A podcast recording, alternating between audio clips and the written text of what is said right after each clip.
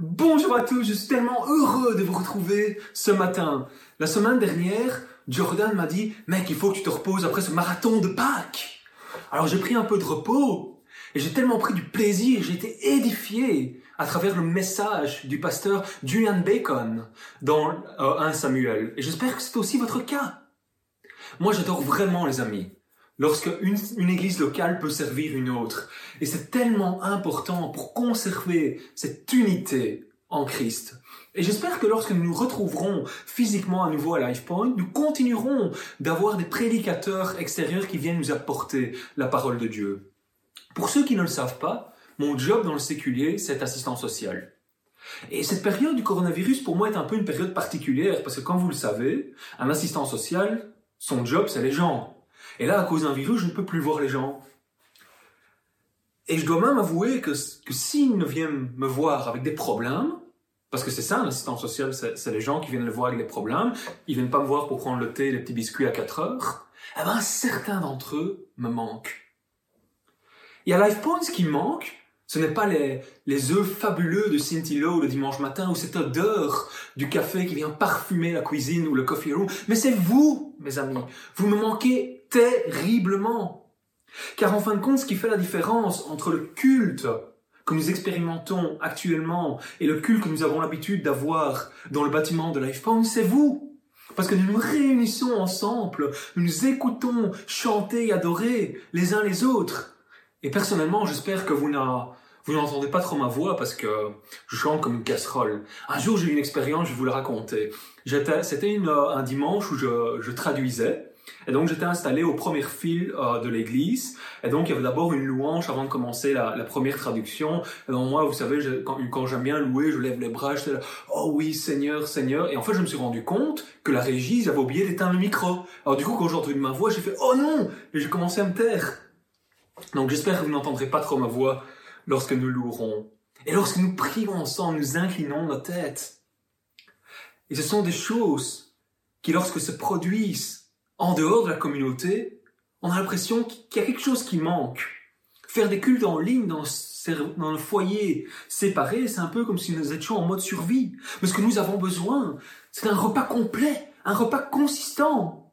Un steak, salade, frites, les amis. Et ça, spirituellement, nous pouvons le trouver quand nous réunissons physiquement. C'est pourquoi nous sommes impatients de nous retrouver à nouveau ensemble pour adorer les uns avec les autres. Les rencontres en ligne sont géniales et nous aideront probablement à passer cette période, mais j'ai hâte que nous puissions partager à nouveau la camaraderie, nos moments entre amis, nos blagues que nous racontons ensemble, lorsque nous partageons les moments autour d'un café, autour d'une discussion. C'est pour ça que j'ai vraiment voulu prendre le temps cette semaine de vous parler de l'amitié. C'est quelque chose dont nous avons tous besoin, que ce soit en confinement, hors confinement, nous avons besoin de l'amitié. Et avant toute chose, j'aimerais vous inviter à, réfléchir à quelques questions. Que signifie l'amitié pour vous? Et quelles sont les caractéristiques pour vous que vous attendez d'un ami? Réfléchissez-y parce que généralement, ce sont des choses qui nous paraissent tellement naturelles qu'on n'y réfléchit pas.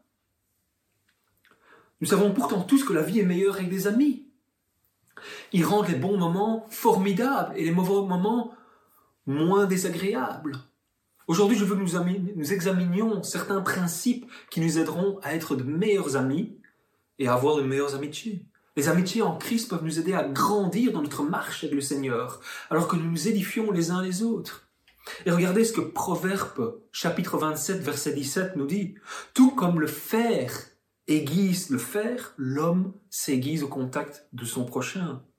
Nous nous améliorons les uns et les autres grâce à l'amitié. Et honnêtement, dans nos églises, nous n'entendons pas vraiment de sermons sur l'amitié, n'est-ce pas? Et je trouve quelque part c'est dommage, parce que tant de gens n'ont pas beaucoup, voire même pas du tout d'amis proches. Beaucoup de gens n'ont pas connu un lien profond avec quelqu'un depuis des années, voire même jamais. Mais c'est essentiel dans le plan de Dieu et pour l'épanouissement de l'homme. Nous avons été créés pour l'amitié, mes amis. Par exemple, je ne me souviens pas vraiment de mes amitiés lorsque j'étais à l'école, lorsque j'ai grandi. Mais en Christ, j'ai créé des amitiés très fortes avec certaines personnes qui sont même devenues pour moi des mentors maintenant. Et il est beaucoup plus facile de courir après le cœur de Dieu quand on est entouré d'amis qui font la même chose. Comme il est beaucoup plus difficile de courir après son cœur quand on est entouré d'amis qui ne le font pas. Maintenant, je ne suis pas en train de dire ici que vous devez avoir que des amis chrétiens. Au contraire, il est important de fréquenter des amis non croyants, de vivre ce qu'ils vivent, de partager leurs moments. Car c'est la mission que Dieu nous a donnée. Rappelez-vous, allez et faites des nations des disciples. Dieu nous a placés où nous sommes, il nous a donné les amis que nous avons pour un but bien précis, leur apporter la lumière de l'évangile. Et vous savez bien qu'avec Dieu, rien, mais rien, n'est le fruit du hasard. Avec lui, c'est un plan qui est préparé depuis A jusqu'à Z. Allez, moi j'en ai déjà beaucoup dit ici, laissons place à la parole de Dieu. Prenez vos Bibles dans le premier livre de Samuel, au chapitre 18.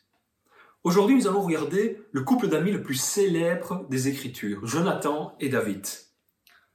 Peut-être avant cela, J'aimerais faire une petite remarque. Je sais bien qu'on avait dit euh, qu'après euh, les sept églises de l'Apocalypse, nous allions étudier ensemble la première lettre de Timothée. Mais il y a certains thèmes que nous aborderons dans cette lettre et certains objectifs que nous nous sommes fixés qui sont préférables d'attendre que nous puissions réunir ensemble à nouveau. Donc actuellement, nous faisons des, sermons par rapport à des thèmes. Alors la relation entre David et Jonathan peut être qualifiée d'un pacte d'amitié. Julia nous a déjà donné la semaine passée un peu de contexte sur 1 Samuel, mais refaisons un peu un tour d'horizon. Si vous vous souvenez de la semaine dernière, Dieu a dit à Samuel d'instituer Saoul comme premier roi d'Israël. Il était fort, il était grand et il était beau. Mais c'était aussi un fou, orgueilleux.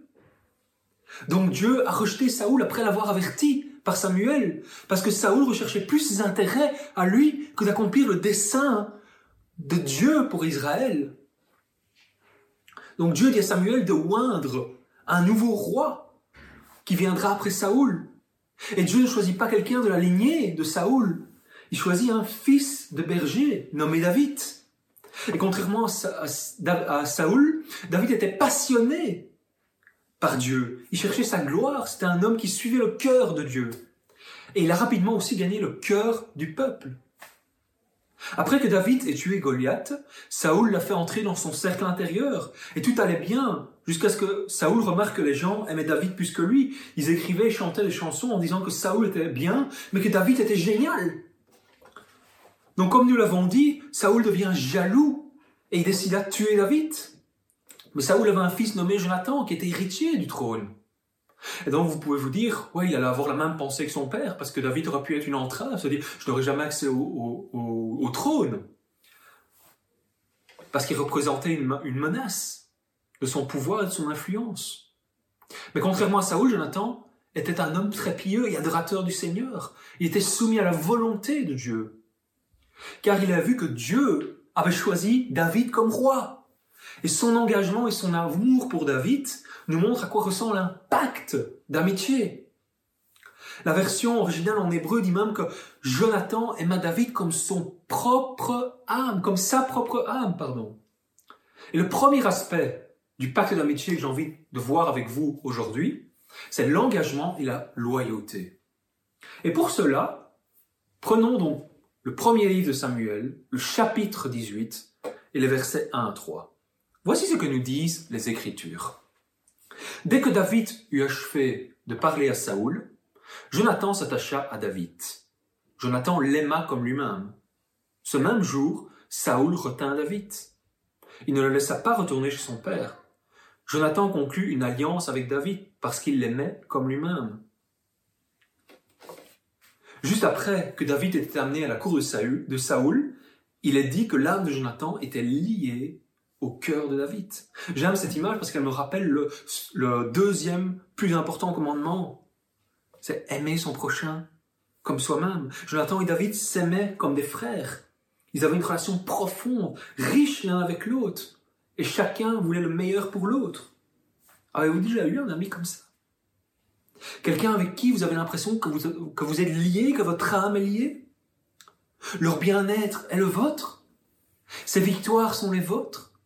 Ces douleurs sont les vôtres Ces épreuves, vous les viviez comme si c'était les vôtres c'est une grande chose à avoir et c'est une chose que nous devrions tous chercher à cultiver. Saoul finit par être furieux de l'amour entre Jonathan et David, parce qu'il ne comprend pas vraiment la raison de cet amour de Jonathan envers David. Parce que pour lui, il le voit plus comme un, comme un ennemi, quelqu'un qui va l'empêcher d'aller et d'accéder au trône tant qu'il sera vivant. Donc il lui dit d'amener David pour le mettre à mort. Mais Jonathan n'y a même pas pensé un seul instant. Il était fidèle à son ami. Son engagement vers David ainsi que vers le Seigneur valait la peine de perdre le royaume. Et la relation n'était pas unilatérale. David était également loyal envers Jonathan. Et dans notre vie, nous avons des amitiés qui malheureusement sont unilatérales.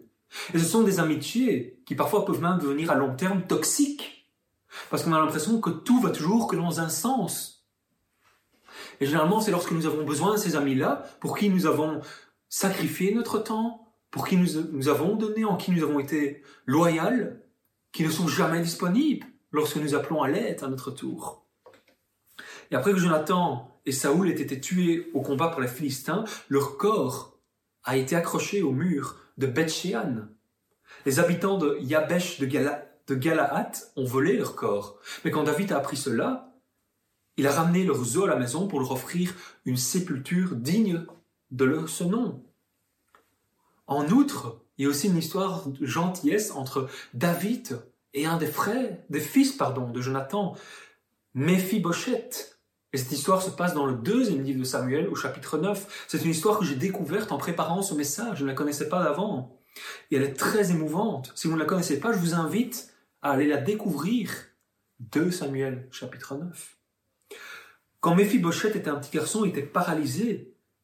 Et alors qu'il essayait de fuir Israël après la mort de Saoul et Jonathan, parce qu'en général, lorsqu'un nouveau roi arrivait, il, décimait le restant de la famille du roi précédent. C'est pourquoi Méphi, Méphi, ouais, c'est pas, pas facile, hein, Méphibosheth essayait de quitter la ville rapidement. Mais après qu'il soit devenu infirme des pieds et qu'il ait passé des années dans la pauvreté, David l'a accueilli chez lui et il a dit à son serviteur qu'il mangerait toujours à sa table. Au début de 1 Samuel 9, il pose la question suivante. Reste-t-il encore quelqu'un de la maison de Saoul pour que je lui fasse du bien à cause de Jonathan? Pour que je lui fasse du bien à cause de Jonathan. Les amis d'un pacte d'amitié sont d'une loyauté sans faille l'un envers l'autre. Et ici, en l'occurrence, même après la mort de Jonathan, David a maintenu cette loyauté en accueillant le fils de Jonathan à sa table. Il a mangé avec lui après avoir vécu dans la pauvreté. Tant de fois, certaines personnes peuvent traiter les amis comme des, objets, jetables. L'amitié devient alors plus un pacte, mais une consommation. Ils y cherchent leur propre intérêt. Et cela parfois se termine en drame. Imaginez un ami qui après des années se rend compte que l'autre personne qui était, supposée être son ami a en fait utilisé, l'a en fait utilisé pour son propre intérêt. C'est dramatique. Et ce n'est pas le modèle de l'amitié qu'on voit dans les Écritures. Et ce n'est pas quelque chose, écoutez bien, ça c'est important, ce n'est pas quelque chose qui nous mènerait à un épanouissement ni pour vous, ni pour moi, ni quiconque. Les amitiés de Pâques perdurent. Elles sont là pour longtemps. Et elles ne se reposent pas sur la commodité ou la proximité. Aujourd'hui, il est certainement plus facile pour une amitié d'être durable lorsque nous vivons dans la même zone géographique, lorsque nous sommes tout près. Mais bien souvent, bien souvent si l'un ou l'autre déménage, nous nous perdons de vue. Cela ne veut pas dire que nous devons toujours être proches de chaque ami que nous avons eu tout le temps. Ça veut plutôt dire que la proximité n'affectera pas le niveau de loyauté et d'engagement que nous avons avec nos amis. Comprenez la différence? Les amitiés de Pâques investissent du temps, de l'énergie, de l'amour et de la loyauté, peu importe combien de temps vous vivez là où vous vivez.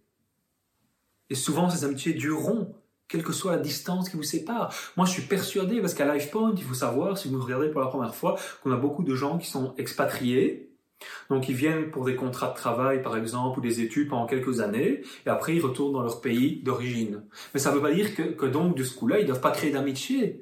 Les amitiés qu'ils créent ici pourront continuer et durer dans le temps. Peu importe que vous soyez de l'autre côté du globe.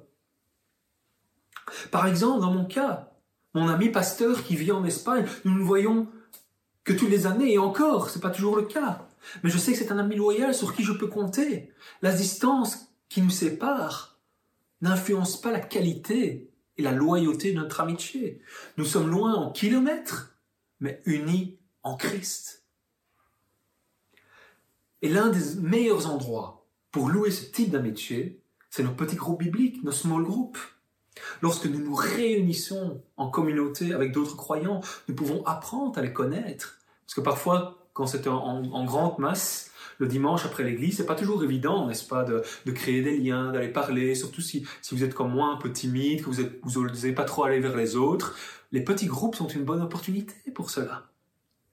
Elles offrent un lieu où nous pouvons apprendre aussi à prendre soin des autres, à nous inquiéter pour eux. Nous partageons les victoires, nous partageons les batailles, nous partageons la gaieté, nous partageons les tristesses en Christ. Et si vous n'êtes pas dans un petit groupe virtuel en ce moment, assurez-vous de cliquer sur le lien affiché sur nos médias sociaux après ce service en ligne. Car c'est un investissement à faire. Parfois vous pouvez dire, ah mais j'ai un agenda chargé, vous savez c'est difficile pour moi. Mais le sacrifice de temps que vous allez prendre pendant une, deux heures pour vous réunir avec votre petit groupe, c'est quelque chose de qualité. C'est comme ça que se construit des amitiés durables, des amitiés solides. Et Spencer et Bolou WC sont les leaders du petit groupe en français. Et ils seront ravis de vous accueillir, d'apprendre à vous connaître dans leur petit groupe. Spencer est quelqu'un qui aime Jésus. Et il adore passer du temps dans sa parole, à la méditer avec ses frères et sœurs. C'est quelqu'un qui prie beaucoup pour ses frères et sœurs. Tout au long de cette crise du Covid, il m'a souvent dit, je prie pour vous. Je suis avec vous dans la prière. Quel soutien de qualité de la part d'un leader pour les gens et les membres de son petit groupe. La vie chrétienne, mes amis, est un sport de groupe, c'est pas un sport individuel. Lorsque nous allons des amis profonds et fidèles à nos côtés, nous sommes plus forts ne jamais cultiver de profondes amitiés avec nos frères et sœurs en Christ serait comme essayer de gagner la Coupe du Monde tout seul. On ne passera jamais le premier tour. Nous avons besoin de loyauté et d'engagement les uns envers les autres afin de pouvoir nous édifier les uns et les autres en Christ. Le deuxième élément de ce pacte d'amitié est le sacrifice. Donc rappelez-vous, premièrement, l'engagement et la loyauté. Deuxièmement, maintenant, le sacrifice. Et je vous propose de voir toujours dans le premier livre de Samuel, chapitre 18, le verset 4 maintenant. Dès que David eut achevé de parler à Saoul, Jonathan s'attacha à David. Jonathan l'aima comme lui-même. Ce même jour, Saoul retint David. Il ne le laissa pas retourner chez son père. Jonathan conclut une alliance avec David, parce qu'il l'aimait comme lui-même. Il ôta le manteau qu'il portait pour le donner à David, ainsi que les habits, et même son épée, son arc et sa ceinture. On pourrait dire, oh, oh, oh, Jonathan, mais qu'est-ce que tu fais là? Wow, tu, tu, tu, vas comme ça au beau, au beau milieu du, champ, euh, donner tous tes habits à, à David Mais encore une fois, comprendre le contexte d'un verset, d'un chapitre, d'une portion est primordial.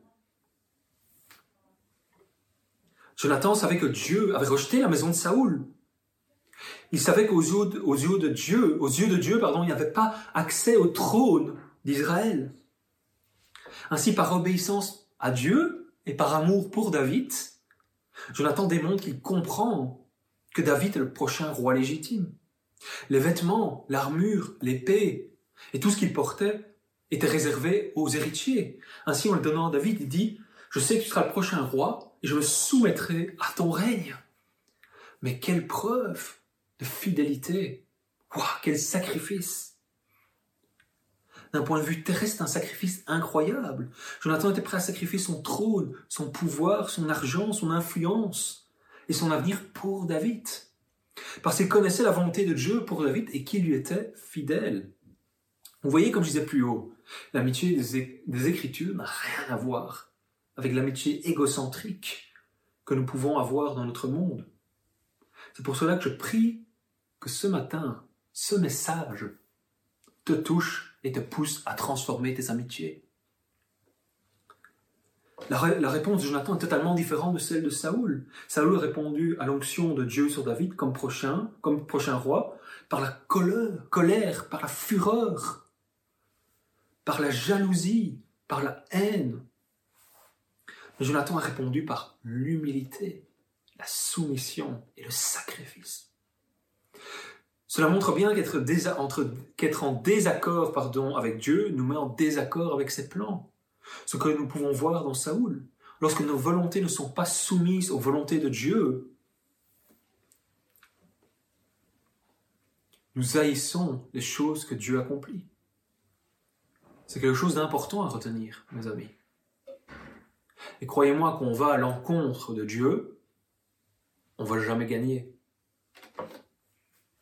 Le sacrifice de Jonathan a montré l'importance de sa relation avec David. Pour lui, c'était quelque chose de très important, au point qu'il puisse même sacrifier son avenir et qu'il puisse même défendre David auprès de son père. Jonathan n'était pas orgueilleux, mais il considérait plutôt David comme plus important que lui-même. Cela vous semble-t-il familier? Dans cet acte d'amour, Jonathan préfigure un ami plus important, le fils de David, qui est venu des années plus tard. Et vous pouvez me dire, le fils de David, moi j'ai jamais entendu parler du fils de David, vous le connaîtrez mieux par Jésus-Christ. Regardez ce que Paul dit dans sa lettre aux Philippiens, au chapitre 2, versets 4 à 7. Que chacun, au lieu de regarder à ce qui lui est propre, s'intéresse plutôt aux autres. Ayez entre vous les dispositions qui sont en Jésus-Christ. Lui qui était vraiment divin, il ne s'est pas prévalu d'un rang d'égalité avec Dieu, mais il s'est vidé de lui-même en se faisant vraiment esclave, en devenant semblable aux humains, reconnu à son aspect comme humain. L'humilité de Jonathan donne une image plus grande de l'humilité exercée par Jésus-Christ lorsqu'il est venu au monde. Jésus est l'exemple ultime d'un ami d'un pacte d'amitié qui s'est sacrifié par amour pour vous et moi, ses amis. Avez-vous déjà vu Jésus dans cette posture? L'avez-vous déjà considéré comme, comme votre ami? Jésus le dit lui-même avec ses propres mots en Jean chapitre 15 verset 13. Personne n'a de plus grand amour que celui qui s'est défait de sa vie pour ses amis. Posez-vous cette question. Comment montrer à quelqu'un que je l'aime? Je pense que dans les Écritures, la démonstration d'amour passe le plus, plus clairement par un sacrifice. Pensez à Romains, chapitre 5, verset 8. Or voici comment Dieu, lui, met son évidence, met en évidence son amour pour nous. Le Christ est mort pour nous alors que nous étions encore pécheurs. En donnant sa vie pour nous, le Christ nous a donné ici une image claire de son amour. Et en déposant son droit terrestre au royaume, Jonathan donne à David une image claire de son amour aussi. Alors réfléchissons. Est-ce que nous serions prêts dans nos vies quotidiennes à sacrifier du temps, de l'énergie, de l'argent, des ressources pour nos amis? Les gens peuvent-ils dire en nous voyant que nous prenons soin d'eux, que nous nous intéressons à eux, qui sont plus importants que nous? Je pense qu'en vivant de cette façon, nous allons interpeller nos amis qui ne sont pas chrétiens, en étant vrais, en étant authentiques, en les considérant plus importants que nous, et en n'ayant pas peur de sacrifier nos besoins pour les leurs. Ce n'est pas facile, n'est-ce pas? Renoncer à soi-même, ou du moins une partie de soi-même, C'est pas facile, c'est clair, mais ça fait partie de notre cheminement avec Christ. Ça fait partie de notre processus de sanctification, comme on, on parle beaucoup en théologie. Après la justification, rappelez-vous, vient le processus de sanctification. Et c'est là que Jésus forge notre caractère jusqu'au moment où il va nous glorifier. Mais le gain que nous en aurons sera d'autant plus bénéfique. Pensez-y. Enfin, ça nous amène à notre troisième aspect du pacte d'amitié que je veux voir avec vous ce matin. Rappelez-vous, l'engagement et la loyauté, le sacrifice et maintenant le partage de la mission et de la conviction. David et Jonathan avaient des objectifs et des valeurs similaires. Ils voulaient tous les deux vaincre les Philistins pour le bien d'Israël. Ils aimaient tous les deux Dieu, ils étaient prêts à donner leur vie pour Dieu et pour Israël. Vous savez, nous avons tous l'histoire de David et Goliath. Je pense que c'est une histoire qui est même connue parmi les gens qui ne sont pas chrétiens. Mais David n'était pas le seul guerrier en Israël qui avait confiance en le Seigneur.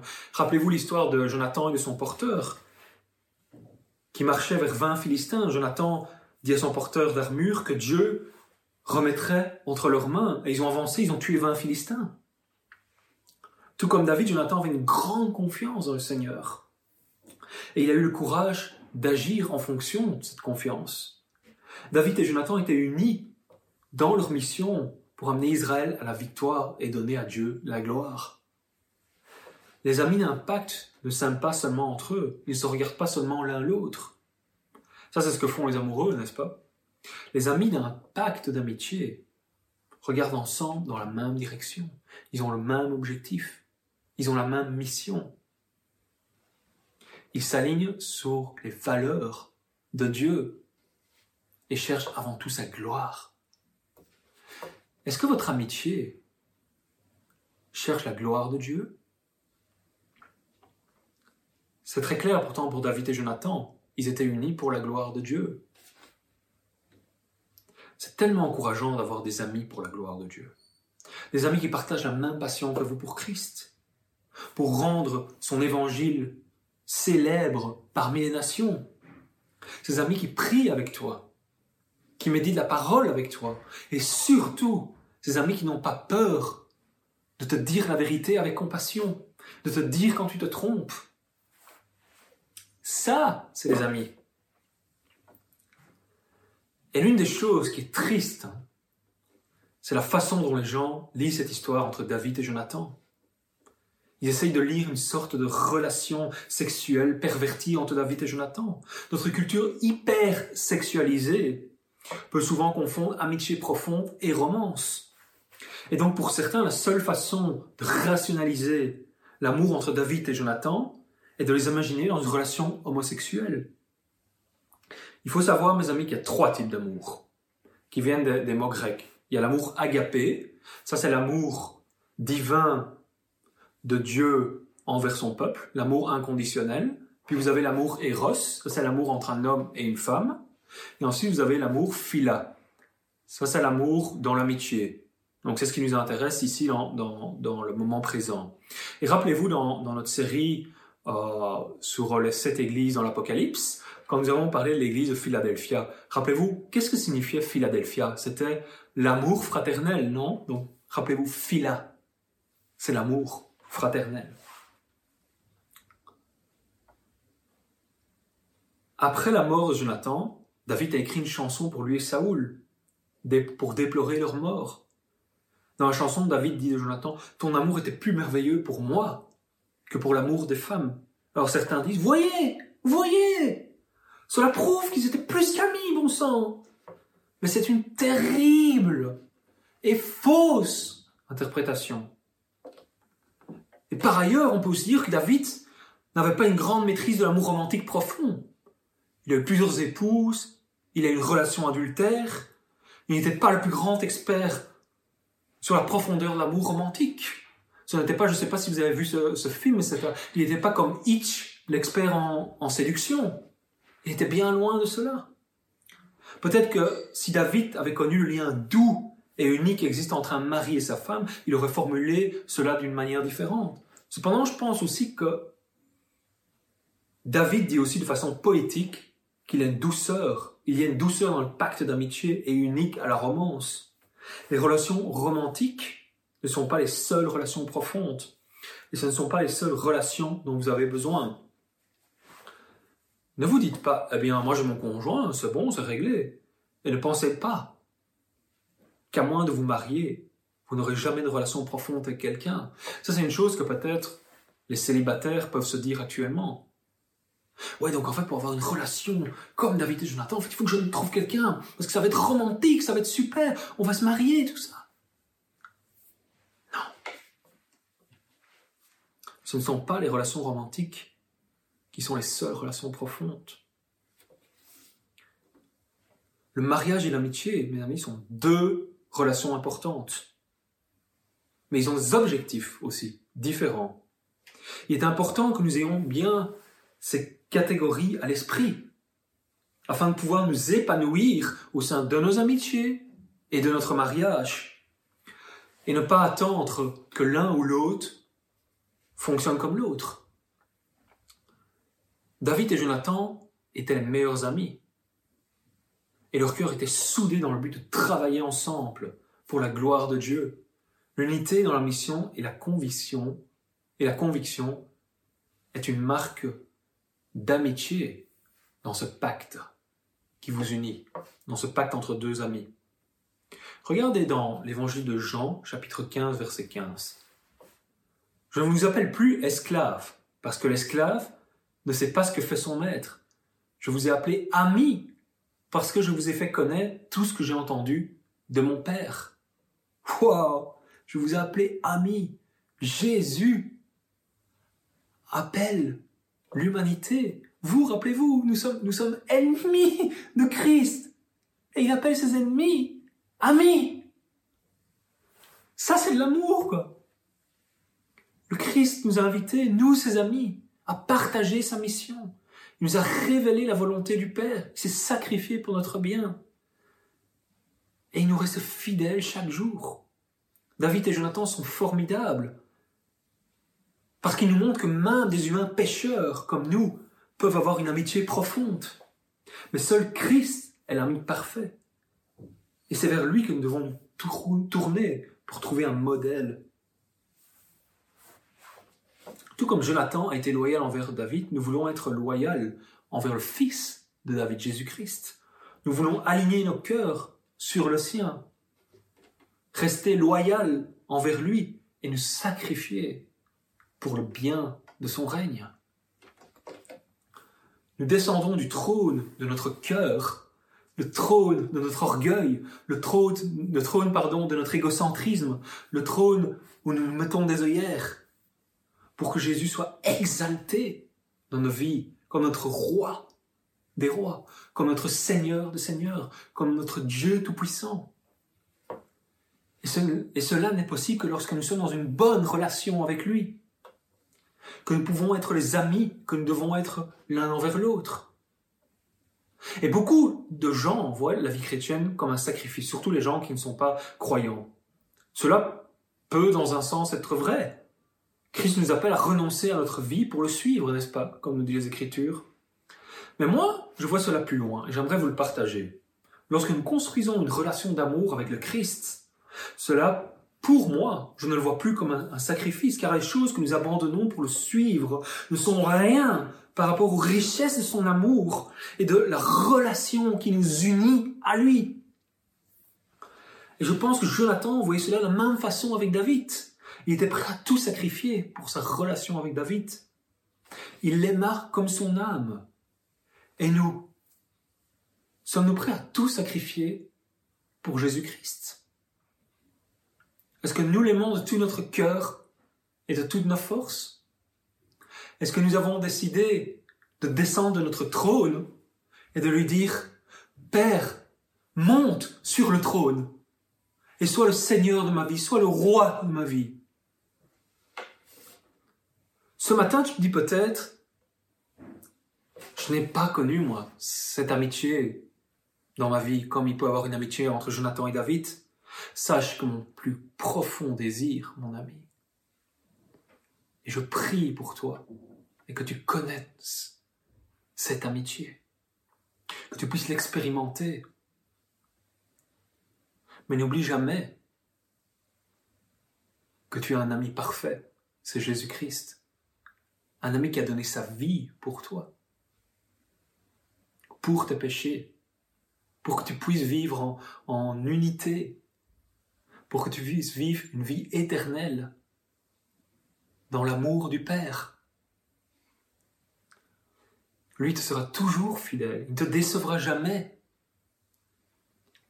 Il terminera toujours les plans qu'il a commencés en toi. Et une, big chose, il ne cherchera jamais de profit en toi. Et peut-être que ce matin, tu as, déjà un ami de qui tu es très proche. Je te prie que cette histoire te motive à amener votre amitié à un autre niveau.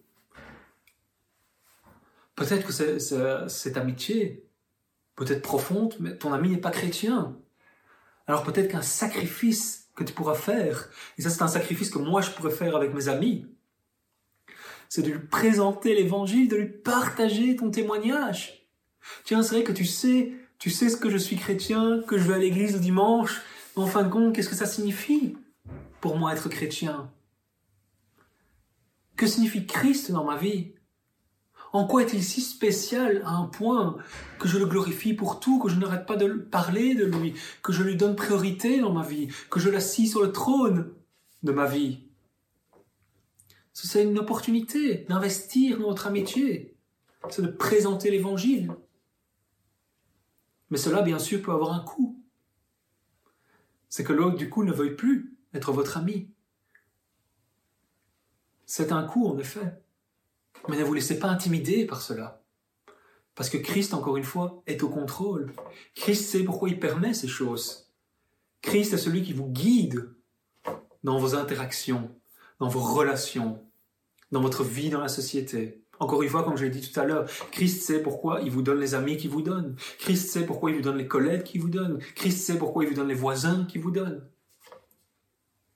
Nous sommes, en fin de compte, que ce soit dans notre entourage, que ce soit dans notre famille, que ce soit dans notre travail, nous sommes des missionnaires.